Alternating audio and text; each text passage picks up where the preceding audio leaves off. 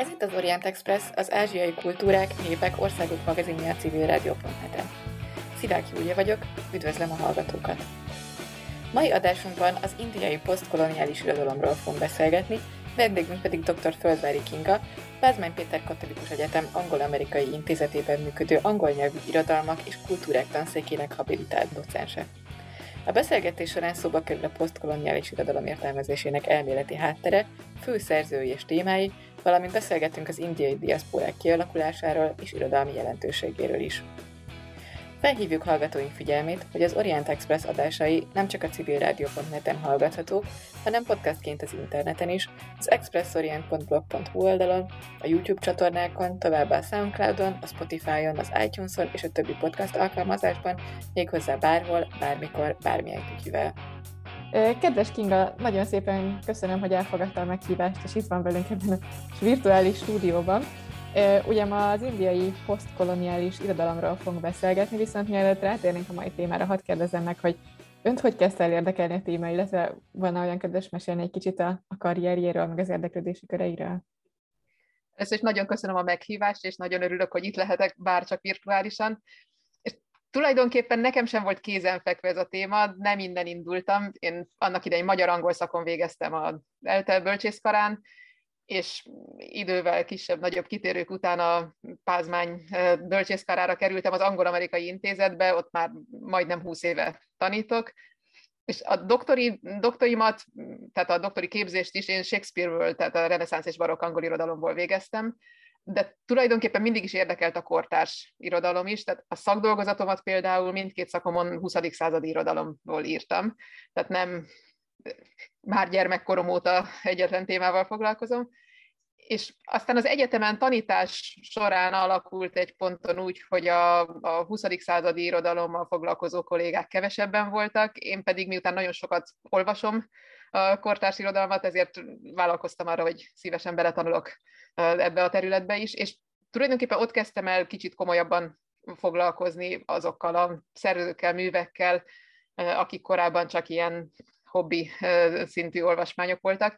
És itten az első olyan élmény, aki, olyan szerző, akivel aztán úgy éreztem, hogy komolyabban is kell foglalkozni, a Salman Rushdie volt, aki nyilván talán az egyik leg, legismertebb kortárs indiai származású, tehát a posztkoloniális indiai irodalomba tartozó szerzőknek közé tartozik, de egy idő után annyira kezdett érdekelni az indiai kontinens kultúrája, meg főleg hát ugye nyilván az angol nyelvű indiai irodalom, hogy a, néhány évvel később a, már a mesterképzésben egy külön a fél éves kurzust is hirdettem, és ez azóta évről évre visszatért. Tehát a, az már az a gyarmati és posztkoloniális korszakra is vonatkozik, tehát egy kicsit megnézzük a, a gyarmati időkben íródott műveket és a fontosabb szerzőket, és egészen kortárs irodalomig jutunk el. Ugye ezek nyilvánvalóan angol nyelvű művek, viszont arra lennék kíváncsi, hogy az anglisztika és amerikanisztika szakon mennyire nyílik tér arra, hogy a nagyon klasszikus angol, brit és amerikai szerzőkön kívül más esetleg angolul író szerzőkről is szó kerüljön. Tehát, hogy említette, hogy van ez az egy kurzus, de ezen kívül van még lehetőség, főleg most ezt azért kérdezem, mert hogy külföldön, főleg nyugaton annyira nagy hangsúlyt fektetnek erre a dekolonizáljuk az egyetemet, és a szillabuszt, és ilyen témák is jelen vannak. Ez Magyarországot mennyire el? Minket is, minket is elért ez a trend, nem csak trendként, hanem mi is fontosnak tartjuk, és az elmúlt években még a BA képzésben is ilyen választható specializációs kurzusként beszivárgott, tehát ott is van egy Ausztráliával foglalkozó, meg Indiával, tehát az angol nyelvű országok irodalmával foglalkozó kurzus. Ezek néha attól függ, hogy melyik kolléga tartja, tehát van, van amikor Kanada irodalmával, kultúrájával, mondom, van ausztrál témával foglalkozó kolléga, én is szoktam egyébként ausztrál irodalommal is foglalkozni, szintén így az egyetemi kurzus kapcsán. És a, a mesterképzésben pedig kétféle specializációt hirdettünk, vagy, tehát kétféle választható szakirány van és az egyik az pont ez a posztkoloniális irodalom volt, ahol diaszporával, tehát ahol az indiai irodalommal foglalkozó kurzus egy stabil kurzus volt, van egy Ausztrália és Kanada néha és néha vagy témájú kurzus. És a másik, ami ugye egy kicsit hagyományosabbnak tűnik, de valójában hasonló kategória, az az ír irodalom. Tehát a brit, brit szigetek nem angol népeinek a, a irodalmát és kultúráját is igyekszünk tanítani. Tehát mi nem dobtuk ki a klasszikus, klasszikusokat és a, a hagyományos angol irodalmat a képzésből, tehát továbbra is az a képzés magja, de nálunk is azért van egyre többet kitekintünk, és egyre, egyre könnyebben elérhetőek ezek a szerzők és területek. Igen, ez, ez mindenképpen igaz, főleg ugye az internet korában azért tényleg sokkal könnyebb hozzájutni már mindenféléhez. A hallgatók mennyire nyitottak erre a klasszikusokon túli kitekintésre? Én azt látom, hogy tulajdonképpen nagyon nyitottak. Nyilván különösen az is szerencsés, hogy ezeknek a kurzusoknak meg a irányoknak egy része választható, tehát aki nem nyitott, az elmegy más irányba. De én úgy látom, hogy nagyon hálásak és nagyon, nagyon nyitottak arra, nagyon sok olyan visszajelzést kaptunk, hogy örülnek, hogy végre vala, kicsit másfélét is tanulnak, nem azért, mert azt nem szerették, hanem ők is úgy érzik, hogy a világot jobban megismerik, hogyha több, több ország, több terület kultúrájával és irodalmával megismerkednek. És ugye nyilvánvalóan itt itt nem csak hagyományos irodalmi elemzésekről van szó, hanem amikor mondjuk Indiával foglalkozunk egy fél éven át, akkor ott egy kicsit a történelemről, vallásról, kultúráról, időnként még az étkezésről is, részben a művek kapcsán, részben a, a kulturális kontextus megismerése miatt azért ezekről is beszélünk, és ezek nagyon hálás témák. Amikor mondjuk kis előadásokat választhatnak, akkor én mindig biztatom is őket, hogy nem csak irodalmi művekről lehet, és nagyon sokszor hát volt, aki a indiai viseletekről beszélt, volt, aki a főzésről, volt, aki a, nem is tudom, zászlóról, és tehát van, aki elméleti, volt, aki történelmi dolgokról, van, aki kortárs filmről, tehát tulajdonképpen minden, minden jöhet, és ebből nagyon sokat szoktunk tanulni. Igen. Sőt, hát igazából, hogyha itt tartunk, akkor az indiai angol irodalomnak már a nyelve is egészen sajátságos, hiszen ugye rengeteg szó származik az indiai nyelvekből, amit ugye az angol irodalomban valahogyan anglicizáltak, valahogyan átvettek, szóval ez is megír egy misét tulajdonképpen. Igen, egyszer például egy olyan, vannak ilyen olyan szemináriumok, ez még a BA képzésben, tehát az alapképzésben, hogy amikor úgynevezett szoros olvasást végzünk, tehát egy szöveggel, vagy egy kis méretű, vagy kisebb mennyiségű szöveggel egész fél éven át alaposan kitartóan foglalkozunk, és én egyszer jó néhány évvel ezelőtt pont Salman Rushdie-nak az Éjfél gyermekei című kötetét választottam, messze nem jutottunk el a végéig, tehát néhány fejezetet olvastunk, és ott például volt erre idő meg lehetőség is, hogy az egyes szavaknak is megnézzük a pontos jelentését, azt a, azokat az asszociációkat, amelyeket hoznak magukkal az indiai kultúrából, ahogy használjuk őket a kortárs angol nyelvben. Ugye nagyon érdekes tényleg ez a én az angol nyelvet is, ugye sok ilyen talán kicsit városi legenda szintű elképzelés is él arról, hogy az angol nyelvnek mennyire nagy a szókincse, ugye Shakespeare szókincse Arany Jánoséval összevetve és hasonlók. Az angol nyelvnek valóban nagy a szókincse, szerintem ez részben ebből a birodalmi öntudatból is, vagy hozzáállásból is származik, hogy rengeteg olyan jövevényszavuk van, amit mondjuk a magyar nyelvben inkább még idegen szónak tekintünk, náluk viszont be, bekerül a szótárakba, és nem, nem tekintik idegen szónak, amit mi is használunk, és ez tulajdonképpen a, a gyarmatbirodalom történetét is tükrözi nagyon sokszor, ahogy, ahogy ezek a szavak a bizonyos népcsoportok, vagy a, a társadalmi csoportoknak már a hétköznapi szókincsébe bekerülnek.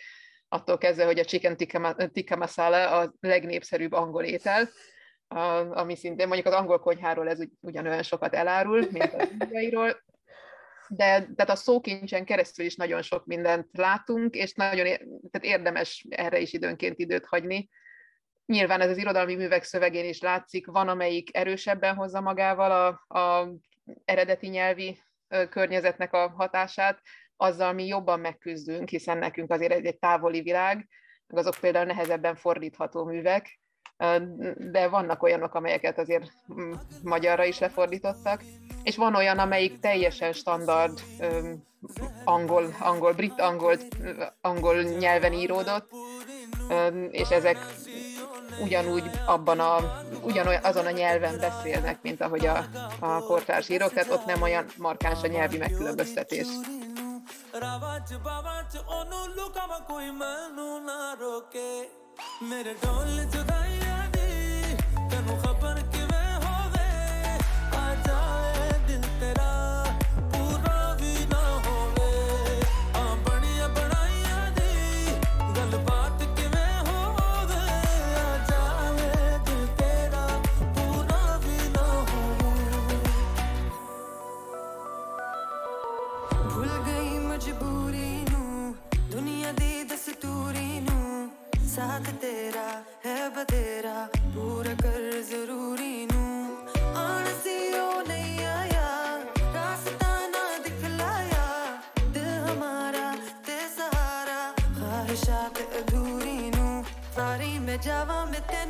ਤੈਨੂੰ ਬੁਲਾਵਾਂ ਗੱਲ ਸਾਰੀ ਤਾਂ ਹੋਵੇ ਮੇਰੇ ਢੋਲ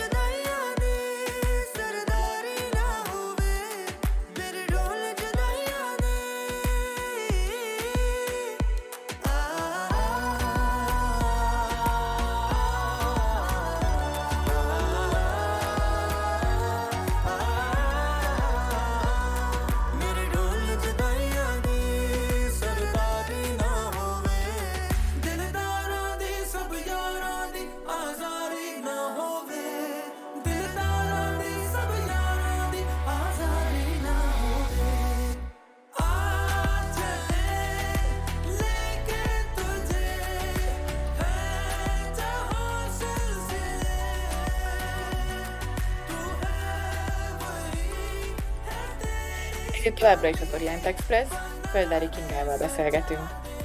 Bizonyos elemeiről beszélgettünk, de ö, mi is pontosan a posztkoloniális irodalom? Létezik ennek valamiféle definíciója, vagy mit értünk ez alatt? ha nagyon egyszerűen akarjuk definiálni, akkor azt hiszem az a legegyszerűbb, hogy a gyarmati világ széthullása után a, a, a nemzeti önállóságot kapott volt gyarmati országokban született irodalom. Tehát ami Indiában 1947, tehát India függetlensége után keletkezett, a legegyszerűbb, tehát ezt tekinthetjük posztkoloniális irodalomnak, hiszen a poszt, mint valami utáni, tehát ez a, már abban a korszakban született, ami már a gyarmati világ után volt.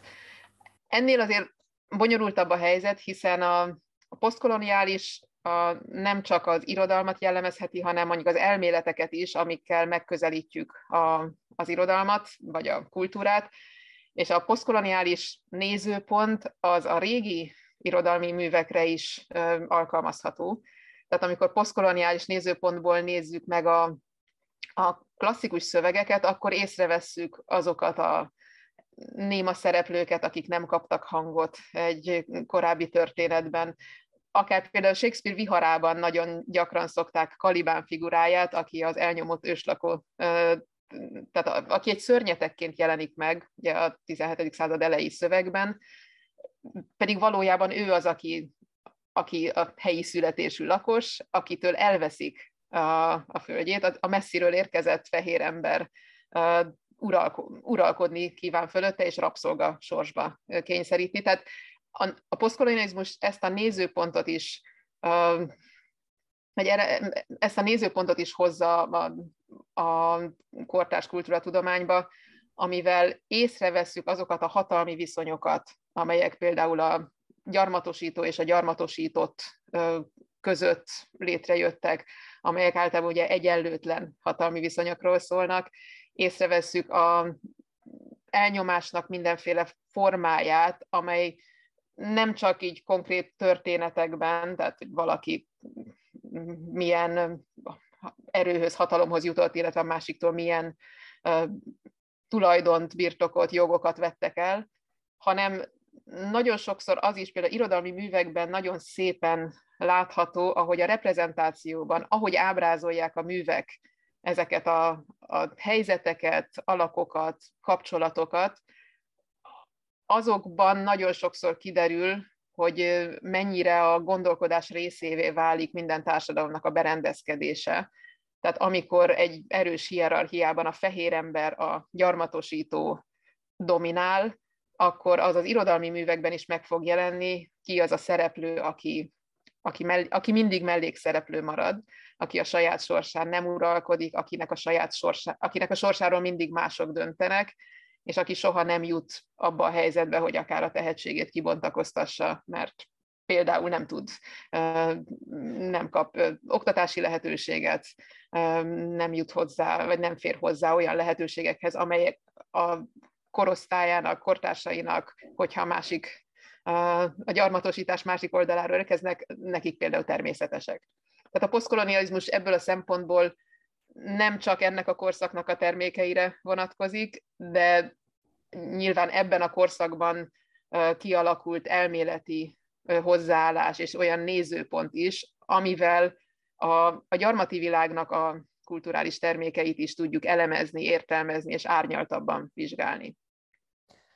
És hogyha az indiai posztkoloniális irodalomról beszélünk, akkor ez inkább egy ilyen a posztkolonialista jelző, az inkább egyfajta ilyen történeti korszakolást jelent, vagy inkább ezt a fajta nézőpontot? Én azt gondolom, hogy mind a kettőt, mert már valójában a, a gyarmati időszakban keletkezett művek, művekben is találunk olyan szempontokat, amelyek előre mutatnak. Egy nagyon híres angol szerzőműve, ilyen Foster Út Indiába című regénye, ami a 20-as években keletkezett, Foster arról is híres, hogy ő maga is járt Indiában személyes élményei alapján íródott ez a mű. Neki ráadásul van ilyen naplószerű önéletrajzi írásokat is összegyűjtő kötete, amivel nagyon szépen párhuzamba állítható a regény. Tehát látszik, hogy milyen élményekből lett aztán az a fikciós történet. És már ebben a műben megfogalmazódik, hogy valójában az, a cím maga az út Indiába is egy többféleképpen értelmezhető kifejezés, részben egy Walt Whitman idézet, más, tehát valójában konkrét utazásról is szó van, de sokkal inkább azt az utat keresi, ami az egymás mellett élő, egy helyen, egy közösségben élő társadalmi csoportok között létrejöhet. Így indul a regény, hogy lehet-e valódi barátság angol és indiai között. Ez az egyik első fejezetnek a, a kérdése, amit egy, a, az egyik Mohamedán orvos, egy hindu vallású szereplő, és így egy kis társaság csupa tulajdonképpen értelmiségi szereplő, baráti társaság beszélget, különböző válaszaik vannak, de a regény maga úgy végződik, hogy még nem, még nem ért meg erre a helyzet, még nem értünk meg erre a, a lehetőségre, bár a vágy már megvan rá, nyilván egyes emberek között már megszületnek olyan kapcsolatok, amelyek azt mutatják, hogy a különbségek azok, azok külsőségek, és valójában emberi szinten össze tudunk kapcsolódni, de a körülmények még mindig lehetetlenné teszik a valódi barátságokat. Tehát ha úgy vesszük, már Foster, sőt, mehetünk még, még korábbra vissza, Kiplingnek a, a történetei ugyanúgy már nagyon sokat megmutatnak abból, amit tulajdonképpen a posztkoloniális nézőpontból is érdekesen, vagy egy szemlélendő. Kipling egyik híres verse a kelet és nyugat balladája, aminek a refrénye, a indítása és a vége az, hogy a, a kett, hogy kelet és nyugat mennyire más, de ott is a, az egyes ember összekapcsolhatja, de a kettő valójában két világ nem fog találkozni. De ebből is azt érezzük, hogy a vágy fennáll, hogy ne, ne legyen ilyen mély szakadék a kettő között. De nyilván a 20. század második felében ott pedig a, sokkal erősebb a politikai, nemzeti önállóságra utaló szövegeknek is a jelenléte, vagy hát a, a irodalmi művekben erről is sokkal több utalás történik és nagyon sok utalás van a szövegekben arra, hogy mi történik most ebben az országban, ami, ha úgy vesszük a történelmes során, először lett ilyen alakú és ilyen önállóság. Ugye az indiai történelem is nagyon sokszínű és nagyon bonyolult volt. Ez a fajta nemzeti önállóság, ez egy újdonság volt Indiának is 1947-ben. Hogy definiálják önmagukat, mi az indiai identitás, ezzel nagyon sok szöveg foglalkozik mind a mai napig. Igen, és ha jól értelmezem, akkor azért tulajdonképpen egy fajta ilyen reprezentációs paradigmaváltásról is szó van, hiszen amit említett Kipling és Foster bár jártak Indiában, de hát mégiscsak britek voltak, és ezért, hogyha a brit íróknak a, a munkásságát veszük alapul, akkor az embernek azért valószínűleg az orientalizmus hamarabb beszébe jut, mint a posztkoloniális gondolkodásmód. Ez mennyire volt jellemző Indiában, az indiai néppel kapcsolatban, az indiai úti élmények írásával kapcsolatban? Nyilván ugye, Kiplinget sokkal többször szokták inkább a birodalom képviselőjeként, tehát inkább kritizálni szokta már a posztkoloniális kritika azzal, hogy ő mennyire a birodalom képviselője. Én azt gondolom, hogy ennél sokkal árnyaltabb. Tehát ő a birodalom, ő nagyon sokszor a, a birodalom kis embereiről ír, a mérnökről, a vasútépítőről, arról, aki a katonáról, aki szintén szenved a saját feljabbalóitól, és aki ott megküzd a maga életének a problémáival, és aki nem azért megy, mert meg akarja ölni, vagy el akarja venni a földjét a helyinek. Nyilván van egy ilyen, tehát már itt is találunk ilyen momentumokat.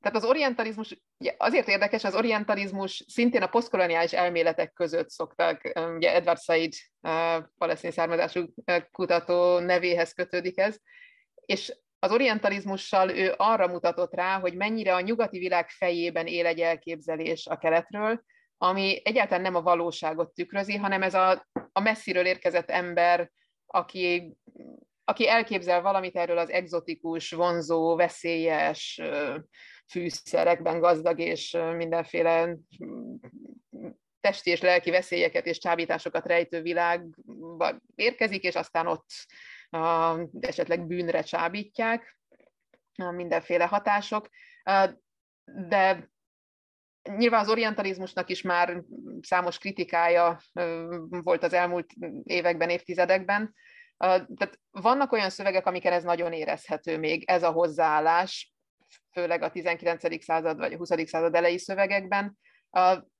Azóta viszont sokkal dominánsabb az, hogy a valóság a valós kapcsolatokon, valós élményeken alapuló szövegek ennél reálisabb képet mutatnak.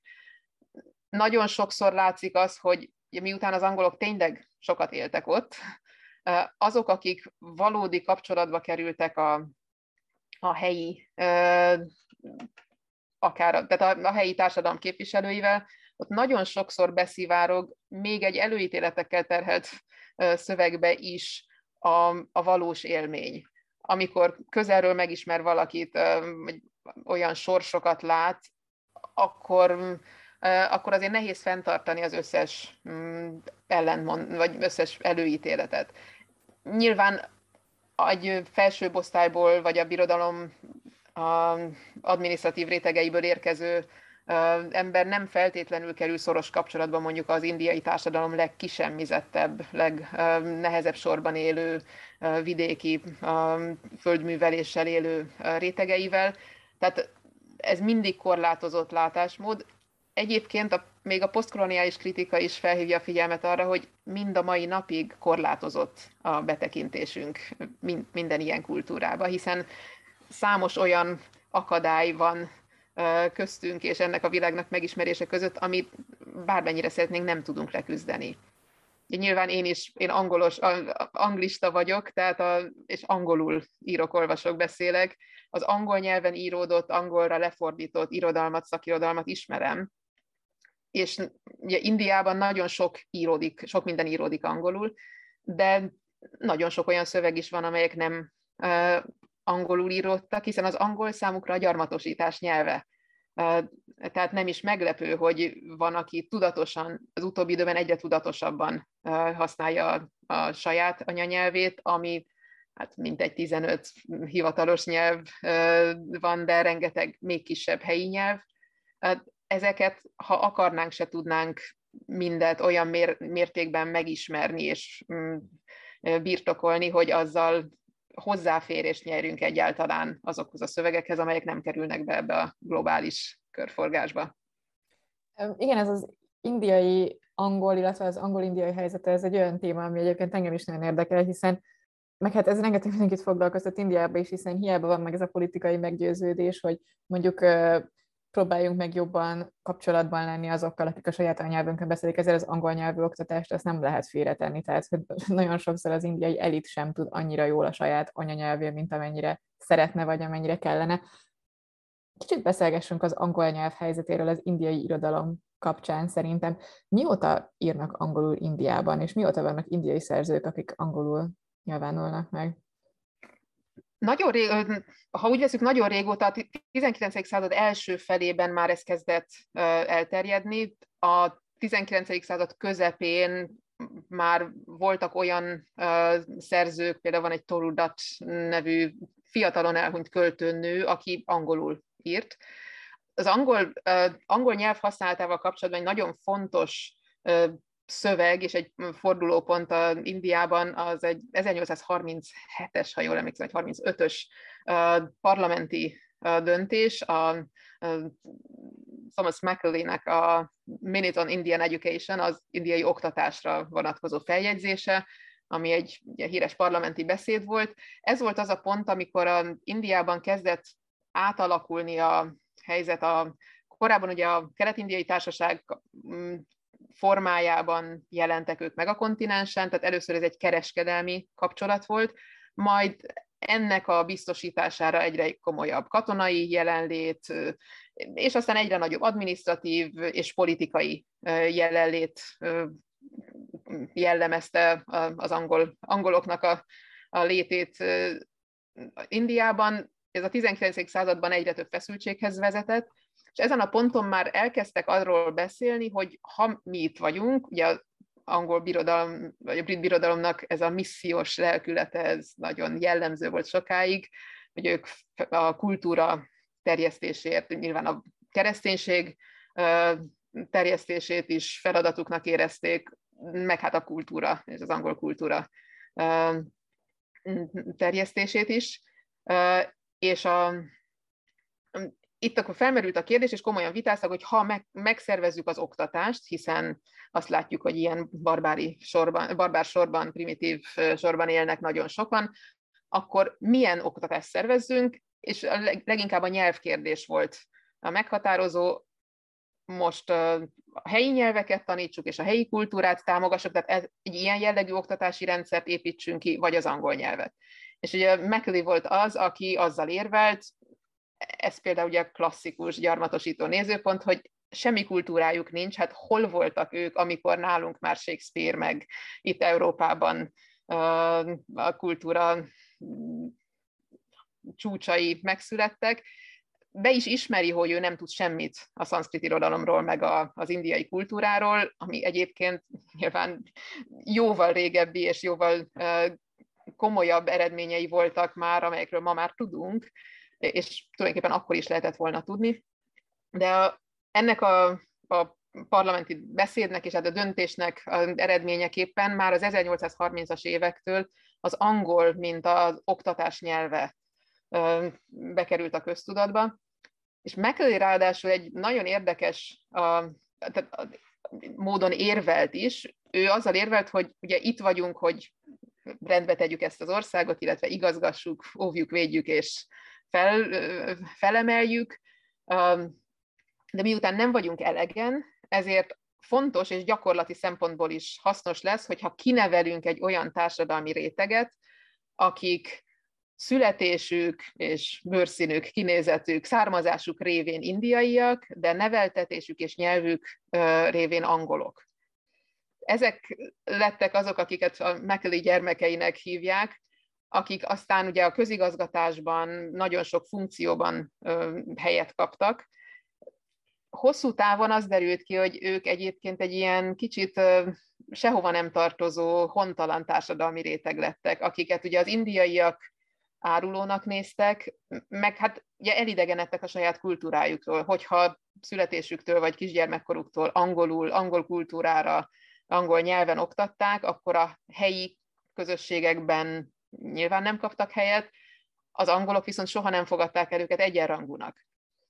Ez szintén még a 20. században is a, a például közigazgatási feladatokra szükséges jogászok, és egyéb hivatalnokok képzését segítették Angliában, voltak ösztöndíjrendszerek, amelyekkel a indiai fiatalok Angliában tanulhattak, de ez mindig olyan kicsit másodrangú,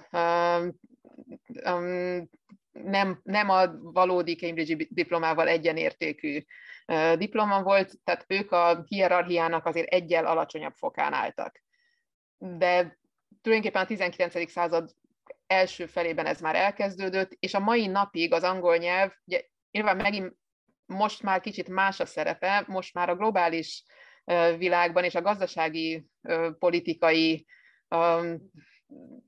feladatokhoz elengedhetetlen az angol nyelv ismerete, és man, manapság is tulajdonképpen aki bármit el akar érni az életben Indiában, annak angolul tudnia kell az az érdekes, hogy egyébként ez a hindi nyelvbe is annyira beszivárgott, hogy a hindinek van egy olyan, hát nem nyelvjárásnak nevezni, vagy olyan rétege, ez a városi, üzleti osztály által használt nyelv, ami tele van angol jövevény szóval, sőt, tehát konkrétan angol szavakkal. A, az ember esetleg egy ilyen filmet megnéz, akkor hiába nincs felirat, tudom követni, mert a kulcs szavak rendszeresen kilógnak és angolul vannak. Ezt egyébként azt hiszem money hindinek, tehát a pénz hindi nyelvjárásnak is hívják időnként.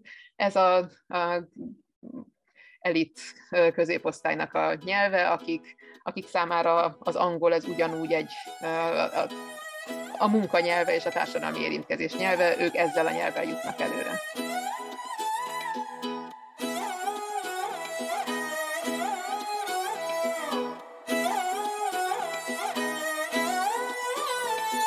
नज़रें मिलते ही नज़रों से नज़रों को चुराए।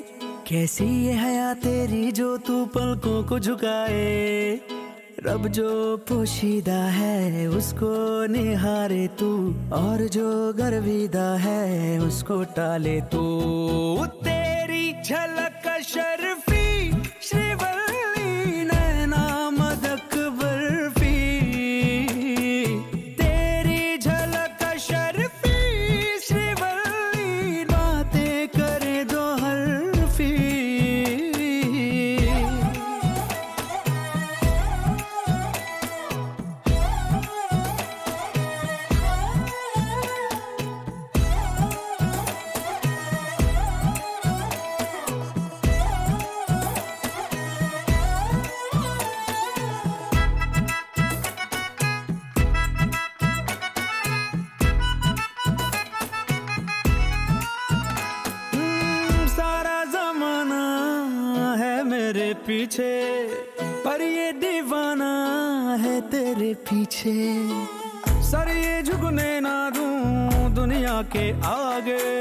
पर तेरी पायल देखूँ करके सर नीचे। ना तमन्ना हीरा पन्ना मुझको है बस तेरा बनना। एक झलक तेरी आँखों में खाब सजा जाए। तेरी झलक शर्फी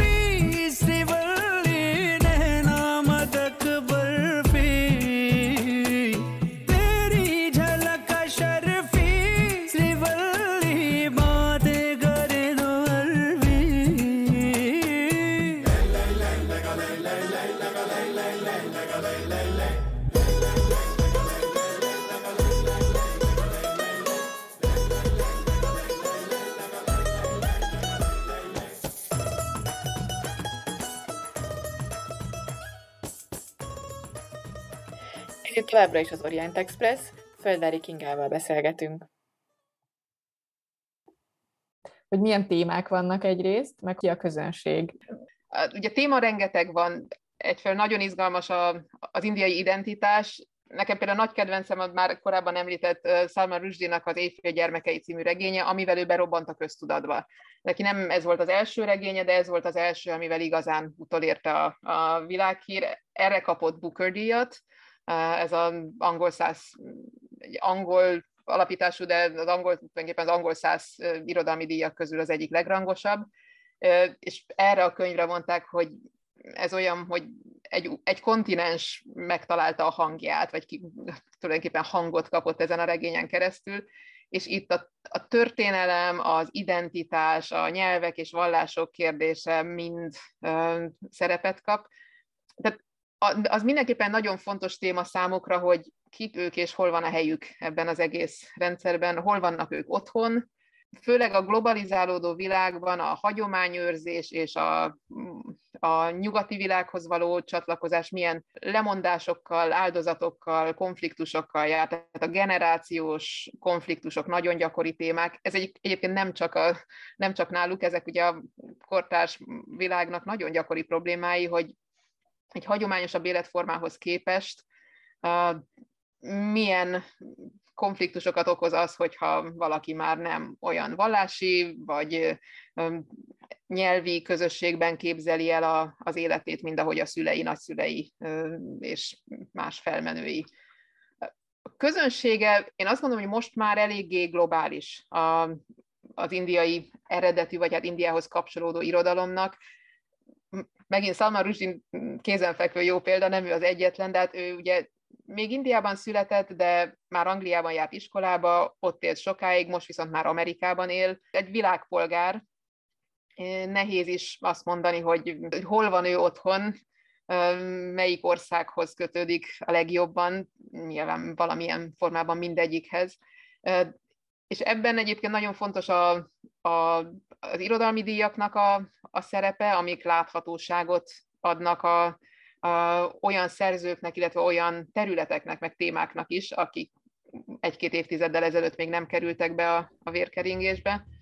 Ugyanilyen fontos a populáris kultúrának, meg a vizuális kultúrának a szerepe. Ugye nagyon sok műből készül adaptáció, és vannak olyan művek, amelyek a filmek kapcsán lesznek egyszer csak világhírűek, nem feltétlenül azonnal, van amelyik egy-két év vagy évtized késéssel, de akkor egyszer csak hirtelen mindenki erről beszél.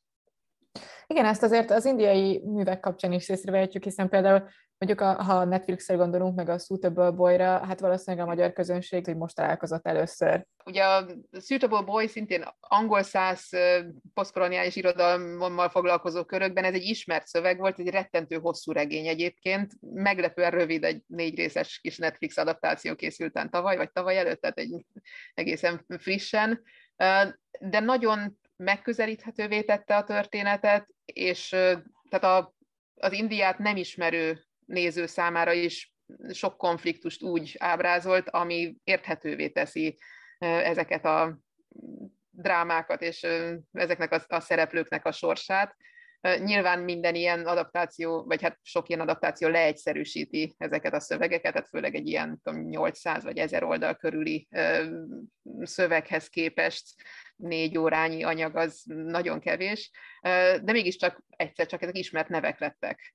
Ugye az Oscar díjak ugyanígy, hát a, a Gettó milliómos egy hasonló sikertörténet volt, ami ugye azt mondják, hogy nagyon hollywoodi formába, vagy hollywoodi módira faragta az indiai kultúrát, olyan szép, romantikus, meseszerű befejezést adott a szövegnek, meg az egész történetnek, ami talán pont a, a, az izgalmát vette el. Tehát, hogy vannak ugye olyan kritikusok, akik azt mondják, hogy ezek a történetek tálalhatók, ezek a történetek jutnak el igazán az egész világra, ezeket kapja fel Hollywood, és azért ennél sokkal többféle történet van, többféle sors van, és többféle a dráma marad, ami nem jut el a nagy közönségnek, mert nem olyan szép, nem olyan jó érzés ezekről beszélni, hogy nem mindenki jut el a csúcsra. Ezek a Rex to riches, a, a rongyokból a gazdagságig szóló történetek nem mindig ilyen jól végződnek. Igen, és hogyha már a gettó milliómosról beszélünk, akkor az érdekes, hogy tulajdonképpen ez ténylegesen egy Indiában játszódó történet, viszont ugye nagyon sok olyan film és olyan könyv is van, ami a diaszpórában élő indiaiaknak az életéről, meg a küzdelmeiről szól, és hát már igazából a Rushdie kapcsán is beszéltünk erről, hogy a Salman Rushdie tulajdonképpen a modernkori indiai középosztálybeli álomnak a megtestesítője is lehet, hiszen hát külföldön tanult, nagy karriert futott be, művelt ember, és ugye a, a migráció és a külföldre költözés az egy nagy ilyen aspirációja gyakorlatilag az indiai középosztálynak, viszont aztán a diaszporában meg egészen másfajta küzdelmekkel és, és problémákkal kell szembesülniük. Mennyire más a, a diaszpora irodalom és az Indiában íródó posztkoloniális irodalom? Én azt gondolom, hogy a, ugye nyilván más témák fontosak egy olyan szerzőnek, aki a, ezt a, a, az otthontól való elszaka, elszakadás vagy elszakított létet éli meg, és egy olyan közösségben él, és esetleg egy olyan közösség a közvetlen közönsége, vagy olvasótábora, akiknek szintén ez az alapélménye, hogy ők, ők valahol mindig kívülállók a, a saját otthonukban. És hát más, aki az otthonuk, otthonról, a, otthonról ír úgy, hogy éppen most ők egy független nemzetnek a, a polgárai. De mégis nagyon sok kapcsolat van, és egyébként a diaszpórát is nehéz, ugye sokféle diaszpóra van, és sok korszaka, meg sok változata van az indiai diaszpórának is, hiszen például Nobel-díjas szerzőjük V.S. Naipaul, aki a Trinidadi indiai diaszpórában ból származik, akik még a, hát jól tudom, szintén a 19. században nagyon sok a nem rabszolga, de hát ilyen szerződéses munkásként egészen a rabszolgákhoz hasonló kevés jogokkal felruházva kerültek. Sokan kerültek Afrikába, Dél-Afrikába, meg a Karibi szigetvilágba is, és ott a mai napig egy nagyon erős indiai gyökerű közösség is él akiknek ugye szintén egy ilyen nagyon vegyes identitás élménye lehet, egyfelől az indiai ugye vallási szempontból, vagy kulturális, esetleg valamennyire még nyelvi szempontból megmaradnak ezek a kötő, kötődések, de az otthonuk az már egy egészen más világ, ők soha nem látták Indiát. Az angol nyelv lesz a, a gyarmatosító, tehát a gyarmatbirodalmon keresztül az angol nyelv lesz esetleg a, a kiemelkedés nyelve, vagy a, a felemelkedés lehetőségének a nyelve. Tehát nagyon sok felé kötődnek, és igazán sehol nincsenek otthon. A, a modernkori diaszpórák, tehát a, a 20. században is nagyon sokan kerültek a volt gyarmati országokból Angliába. Például a második világháború után először a munkaerőpótlására, ugye a háborúban megsebesült, meghalt munkaerőpótlására, meg hát a lerombolt ország újraépítésére. Minden volt gyarmati ország lakosa egy ideig teljes jogú brit állampolgárként mehetett az anyaországba, akkor rengetegen érkeztek is, ebből nagyon hamar kiderült, hogy hát számos probléma lesz ebből, nehe, nyilván nem fogadták be őket olyan lelkesen, mint ahogy a munkaerőpiacon szükség volt rájuk, így aztán fokozatosan nehezítették meg az állampolgárság megszerzésének a folyamatát, de akkortól igazán látványosan multikulturális a brit társadalom, de már a, most már több generáció született és nő fel brit földön is, akiknek, akik nem első generációs bevándorlók, hanem második vagy akár harmadik generációsok, de a nevük, bőrszínük, esetleg vallási vagy kulturális hagyományaik miatt még mindig vagy kilógnak, vagy nem, vagy esetleg a Nagy-Britannián belül is egy ilyen kisebb belső közösséghez legalább annyi szállal fűződnek mint az anyaországhoz. Az is érdekes, hogy a diaszporában született, vagy a diaszpora számára született művek nagyon sokszor majdnem erősebb kulturális jegyeket őriznek meg, mint az otthoniak. Például a filmművészetben gyakran látszik a bollywoodi filmek közül, a, a diaszpora számára készült filmek pont hagyományőrzőbbek, mert a diaszporában ezek erősítik meg a, a kulturális hovatartozást. Az Indiában élő közönségnek erre nincs szüksége, ott sokkal jobban megjelennek a, azok a globális trendek, amik a művészetben érezhetők. Tehát sokszor a, pont a diaszpora a nyugati világban élő közösségeknek a kulturális környezete az hagyományosabb, konzervatívabb, mint az Indiában létrejött művek. Igen, és azon gondolkozom közben, hogy ez mennyiben magyarázza például, ha már sokat beszéltünk róla, Salman Rushdie személyét, és az ő személyét övező ellentmondásokat. Ugye a Khomeini ajatolla, tehát a, a muszlim világban, tehát az iszlám felől, a konzervatív iszlám, sőt szélsőséges iszlám vallási közösségekből érkezett. Ugye elsősorban a, a Sátáni versek című regényéről van szó, ami 88-ban megjelent, és akkor a Khomeini ajatolla aki akkor Iránnak a politikai és vallási vezetője volt, ő hirdette ki azt a fatvát, ami tulajdonképpen felhatalmazott bárkit arra, hogy a művet és a szerzőt is tüntesse el a föld színéről. Ezt később volt, aki visszavonta, de a célsőségesek a mai napig azt mondják, hogy csak az vonhatja vissza a fatvát, aki kihirdette, Khomeini Ayatollah már nem él, tehát erre már soha nem lesz lehetőség és ugye pont a néhány hónappal ezelőtt támadták meg Fruzsit New Yorkban egy, egy rendezvényen, tehát úgy tűnik, hogy a szélsőséges csoportokban a mai napig él ez a, ez a kritikai hang. Rusdi eh, egyébként politikai, meg hát nemzetközi jogi szempontból is egy nagyon érdekes eset volt, hiszen ott látványosan ellentmondásba került, hogy melyik mm, országban, melyik közösségben melyik alapjogok számítanak elsődlegesnek a a vallás és mások vallásának a, a tiszteletben tartása, vagy, vagy elismerése, és a vallásnak a kritizálhatatlansága, vagy a szólásszabadság. És azzal, hogy például Nagy-Britannia nem adta ki Iránnak Rusdit, ők deklaráltan is azt nyilatkozták, hogy itt a szólásszabadság és az egyéni önkifejezés szabadsága az egy magasabb rendű alapjog, mint a közösségnek a, a bizonyos elveinek a megsértésére vonatkozó szabályok. Tehát nem a nyugati világ kritizálta Rusdit, hanem a, de nem is az indiai világ. Ő egyébként, az ő családja Pakisztánba került, tehát ő születését tekintve Indiában született, de amikor a középiskola után mire hazatért volna, addigra a családja már átment a, a mai Pakisztán területére, hiszen a, a ugye 47-es a India függetlensége után még egy ideig a Pakisztán és Kelet-Pakisztán, ami aztán Banglades néven önállósult, az akkor még egy ideig egy ország volt, ami számos feszültséget, problémát és egyebet szült, de ugye akkor a, elvileg ezeket a területeket úgy osztották el, hogy a vallási leginkább vallási részben nyelvi szempontból, tehát a, a muszlim dominanciájú területek kerültek Pakisztán kezébe, a hindu, a domináns hindu vallású területek maradt, voltak Hindusztán, vagyis India, de hát ahogy ezt mi is tudjuk, soha nem lehet vonalzóval elvágni a, a kisebbséget, többséget egymástól.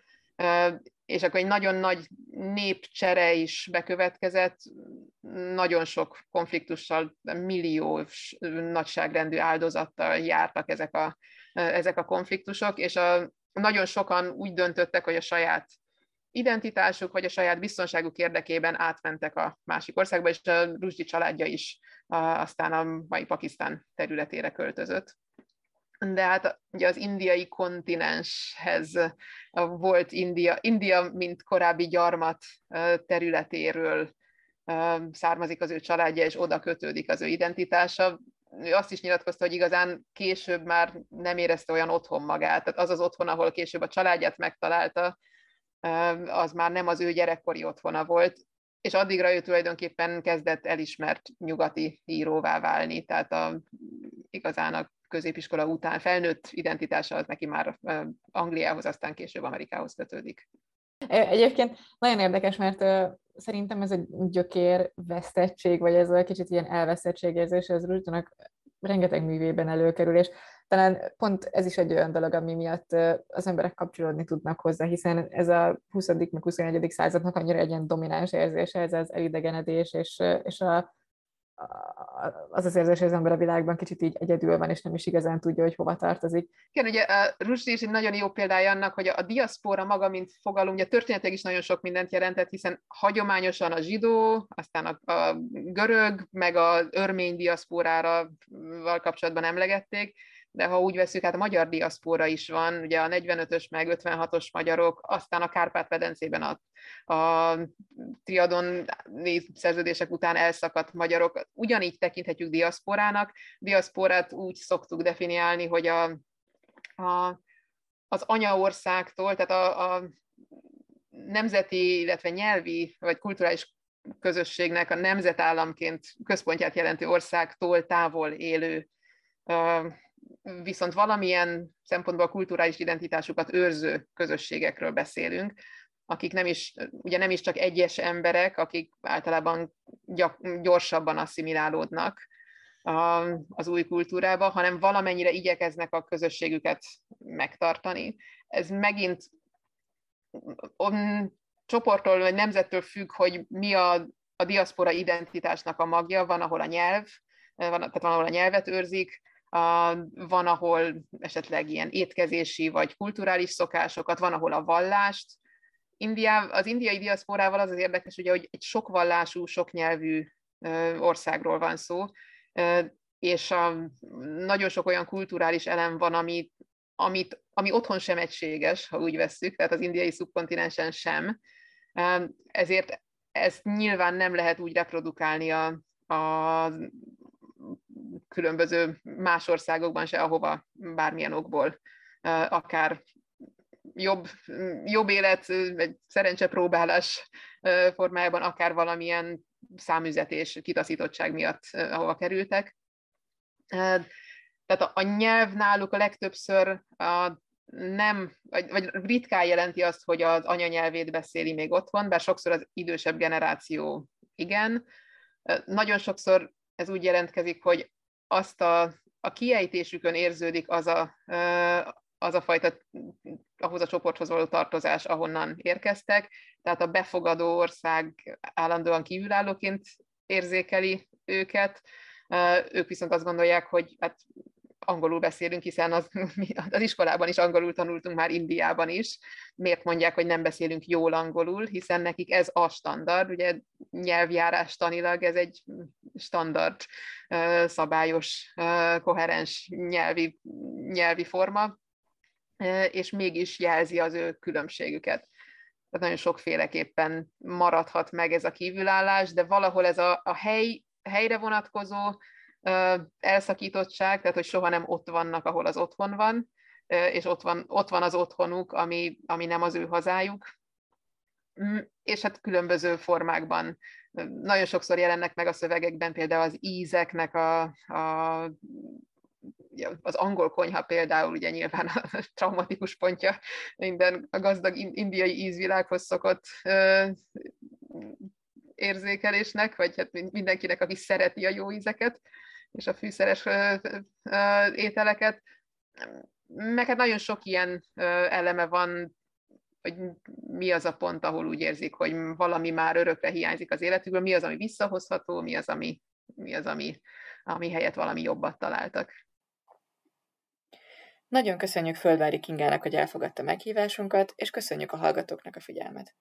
Önök az Orient Express-t, a civilrádió.net ázsiai magazinját hallották, a műsor Civák Júlia vezette. Felhívjuk figyelmüket, hogy az Orient Express adásai nem csak a civilradio.net-en hallgathatók, hanem podcastként az interneten is. A címünk expressorient.blog.hu, de ott vagyunk a YouTube-on, a Soundcloud-on, az iTunes-on, a Spotify-on és a többi podcast alkalmazásban is. Facebookon pedig a Pázmány Péter Katolikus Egyetem Modern Kelet-Ázsia kutatócsoportjának oldalán lehet megtalálni az adásokat és készítőiket. A viszont hallásra tartsanak velünk két hét múlva is. nacho, nacho, nacho, nacho, nacho, nacho, nacho, yara nacho, nacho, nacho, nacho, కచ్చి కేరి జైసా కట్ట nacho, nacho, nacho, nacho, పిచ్చు కాటలాగే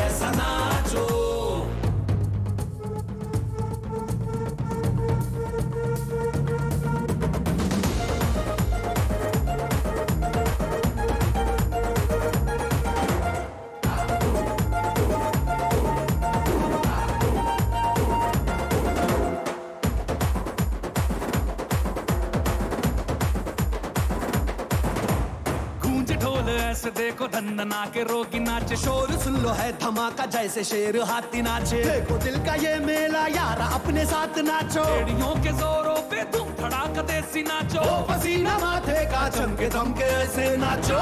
हाँ जा छोरे हाँ जा गोरे हाँ जा छोरे। नाचो नाचो नाचो नाचो नाचो नाचो वीर नाचो नाचो।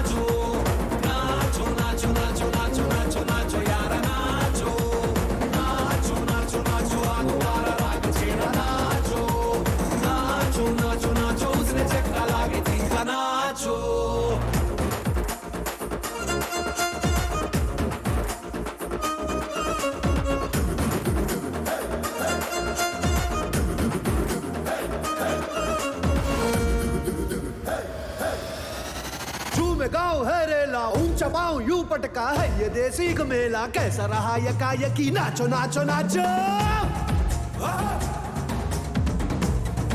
नाचो। अरे धूम धूम थिरके जा पाँव में जान जगा। धुमक धुमक नाचे जा दुनिया हिला दे सारी। नाचो। नाचो नाचो नाचो।